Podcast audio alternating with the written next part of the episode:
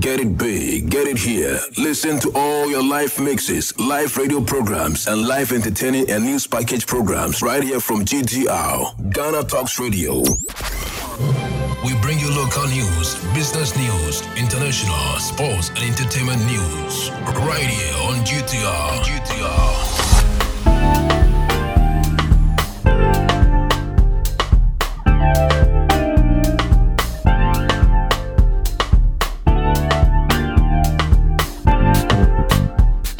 Good evening and welcome to the evening news on Ghana Talks Radio. Coming up this evening, Ga Traditional Council bans funerals in Accra from October 15.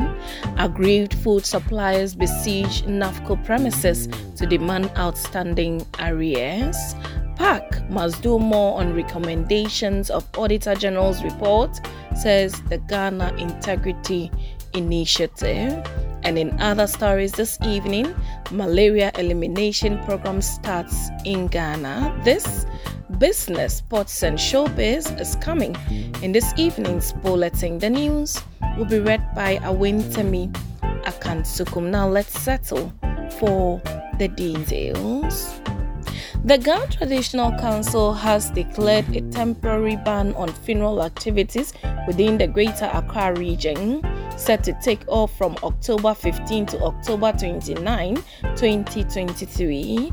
This decision is part of the preparations towards the late Ga Manye Naa Dedei Omaedru II, who died in December 2022.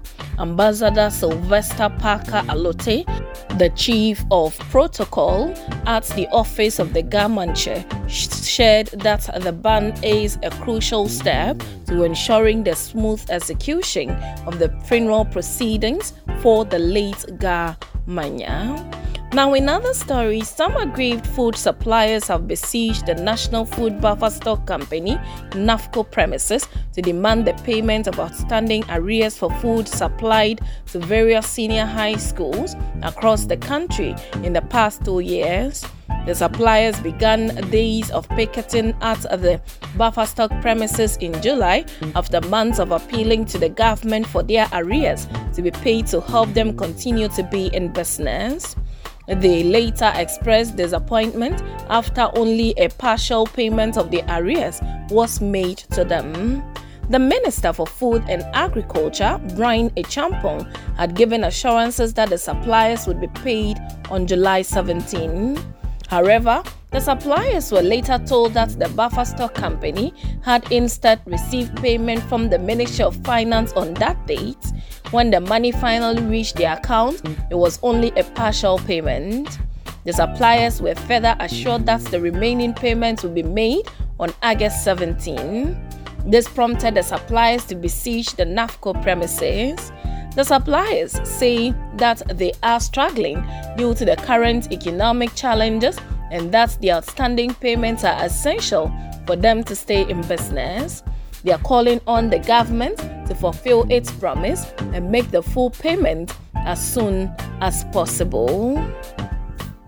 Now, the Ghana Integrity Initiative GII has called on the Public Accounts Committee PAC of Parliament to do more to check if the recommendations of the Auditor General's report on financial infractions by public institutions have been carried out.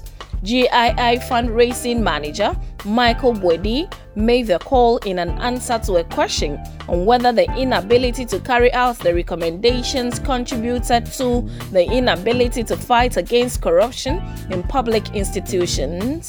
Mr. Boadi was speaking on the Ghana News Agency Dialogue platform on the theme The Fight Against Corruption in the Fourth Republic a mirage or reality?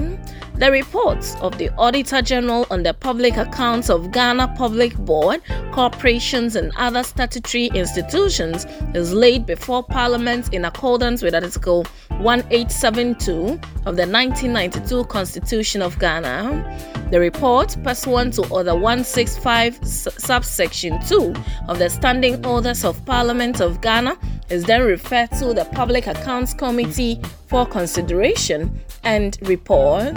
Mr. Boadi said the current practice of the PAC conducting in inquiries after the release of the report was a duplication of the work done by the Auditor General as public institutions cited for the various infractions would have already been given the opportunity to respond to them ahead of publication. He said that even though the work of the PAC strengthens transparency in the report, more must be done to make it effective, adding that the idea was to check if the recommendations made have been carried out. Now, in other stories, the country has now transitioned into a more aggressive phase to eliminate malaria, a leading cause of death. The Ghana Health Service GHS, which announced this yesterday, said the decision followed significant progress made in the control of the epidemic and lessons learned over the years. Malaria prevalence have reduced from 27.5% in 2011 to 8.6% in 2022, while mortality had reduced by 95% between 2012 and 2022, representing a decline from 2,799 deaths in 2012 to 151 in 2022. At a press conference in Accra, the manager of the National Malaria Elimination Program, Dr. Keziah Malm, said elimination would be done by strengthening the intervention that had helped in the control of malaria over the years and the introduction of a few new ones. The new ones include mass drug administration, post discharge malaria, chemo prevention, and scaling up malaria vaccination, as well as intermittent preventive treatment of malaria in school children. Dr. Malm also mentioned the conventional intervention to include larval source management, distribution of long lasting insecticide treated mosquito net, social behavior change campaigns, and vector surveillance, as well as vaccination, which was on a pilot basis. The others are research and indoor residual spraying.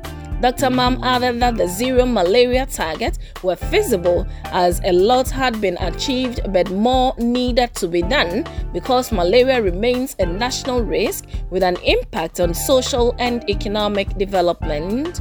She said while malaria remained a public health concern and a leading cause of death, projections of the impacts made by national interventions showed that elimination was very possible as a country. Now, to some business, the bread industry in Ghana, a staple in the diets of the populace, has long been dominated by local producers. However, recent attention have turned to a new sprawling factory situated along the Accra Tema motorway. This development has raised concerns within the community as fear grows that large scale production might lead to the sidelining of smaller players. Historically priced as 5 cedis a decade ago, the cost of a loaf of bread has experienced fluctuations due to the exchange rate shift and disruptions from global markets, such as conflicts in Ukraine. These changes in uh, dimensions, weight, and flavor have prompted local bakers to navigate the intricate balance between production, cost, and retail prices, all with the aim of achieving a break even point. The escalating experience linked to bread production inputs have compelled producers to pass on the increased cost to consumers. This move has resulted in some local bakers closing shops while others have longed on, hoping for more favorable conditions. The bread industry remains a vital contributor to Ghana's economy, generating employment opportunities across its value chain. Visiting some key streets, news sources observed that retailers near the Kpong barrier diligently engaging in potential customer relation reflecting the perseverance driven by economic condition despite narrow profit margin. However, some hawkers mention that the current high prices make it challenging to sell a significant quantity of bread in a day, hampering their potential earnings. Hot oven bread has managed to secure a notable market share in the Greater Accra region and Volta region. Nonetheless, The company has faced considerable challenges during its five year existence, particularly due to the global economic crisis. Coupled with local dynamics, these hurdles have led to rapid and substantial price increases in a short time frame.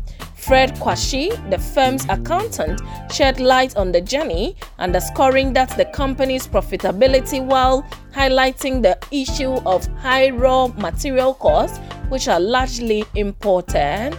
Kwashi is an advocate for safeguarding the local players in the industry from foreign intrusion.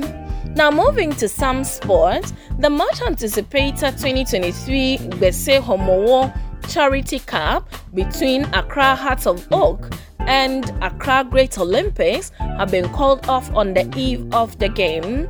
The match was scheduled for Sunday at the Accra Sports Stadium as part of the Homowo Festival, which the Gas celebrate annually. Accra Great Olympics did not state what led to their decision to withdraw from the tournament. It is still unknown if the game would be rescheduled to a new date.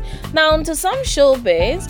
Gospel musician Mavis Asante has voiced her concerns over the growing trend of indecent dressing within the gospel music industry. In an impassionate plea, Mavis Asante, who is now a reverend minister, underscored the importance of modest dressing among gospel musicians, stressing that the essence of gospel music lies not only in its melodies and lyrics, but also in how artists portray themselves to the public. A songstress who is known for her popular hit, Obatan, believes that the entire of gospel musicians should align with the spiritual principles they sing about to foster a sense of spiritual connection. She explained that her call for modesty extends beyond personal conviction to a broader responsibility for shaping the perceptions and expectations of the followers and lovers of gospel music.